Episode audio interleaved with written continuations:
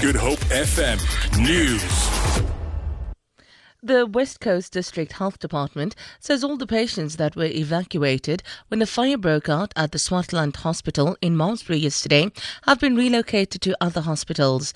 The fire started in a section of the hospital that had been closed due to renovations and spread to other wards, including the emergency centre and theatres. West Coast District Health Communication Officer Liency Stricher says the maternity ward and paediatric wards were saved from damage but are actually with without electricity currently. As of yesterday, firefighters had contained the blaze. The cause is unknown at this stage, and no injuries or deaths have occurred as a result. DA MP Glynis Breytenbach has denied that Western Cape Premier Helen Zille is to immediately face a disciplinary process over her colonialism tweet, saying an investigation first needs to take place.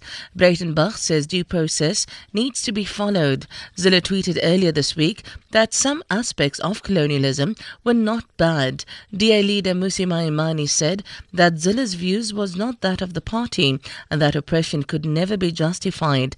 Breytenbach says the party will conduct a thorough probe to establish whether the tweet was an infringement of the party's policy or the DA's federal constitution. The Federal uh, Executive of the Democratic Alliance has referred the matter of the Premier of the Western Cape's tweet on colonialism to the Federal Legal Commission for an investigation. The investigation is about whether the tweet was an infraction of the social media policy or any other clause in the federal constitution. Once the investigation is finalized, a report will be sent to the federal executive uh, and they will then decide how the matter will develop further. Two men are missing after they were swept out to sea in rough surf conditions at Strand outside Cape Town. The NSRI says two young men and two young women got into difficulty at Pipe bordering Strand Beach. They were part of a church group. Two women were rescued. However, lifeguards had to abandon attempts to search for the two missing men because of extremely rough sea conditions.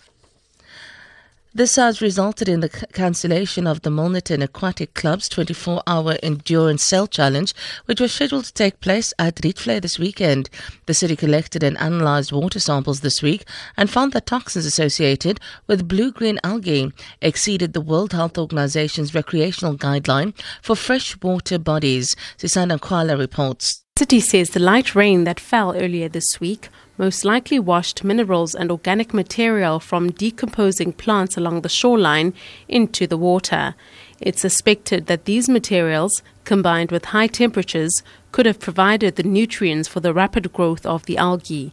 The algal blooms usually present as green, white, or brown foam floating on the surface of the water. Exposure to these algae can cause eye irritation, skin rashes, mouth ulcers, vomiting, and diarrhea. Drinking or swallowing large amounts of water can be extremely dangerous. The city is monitoring the situation. Sisanda Nkwala, SABC News, Cape Town. For Good Hope FM News, I'm Sandra Rosenberg.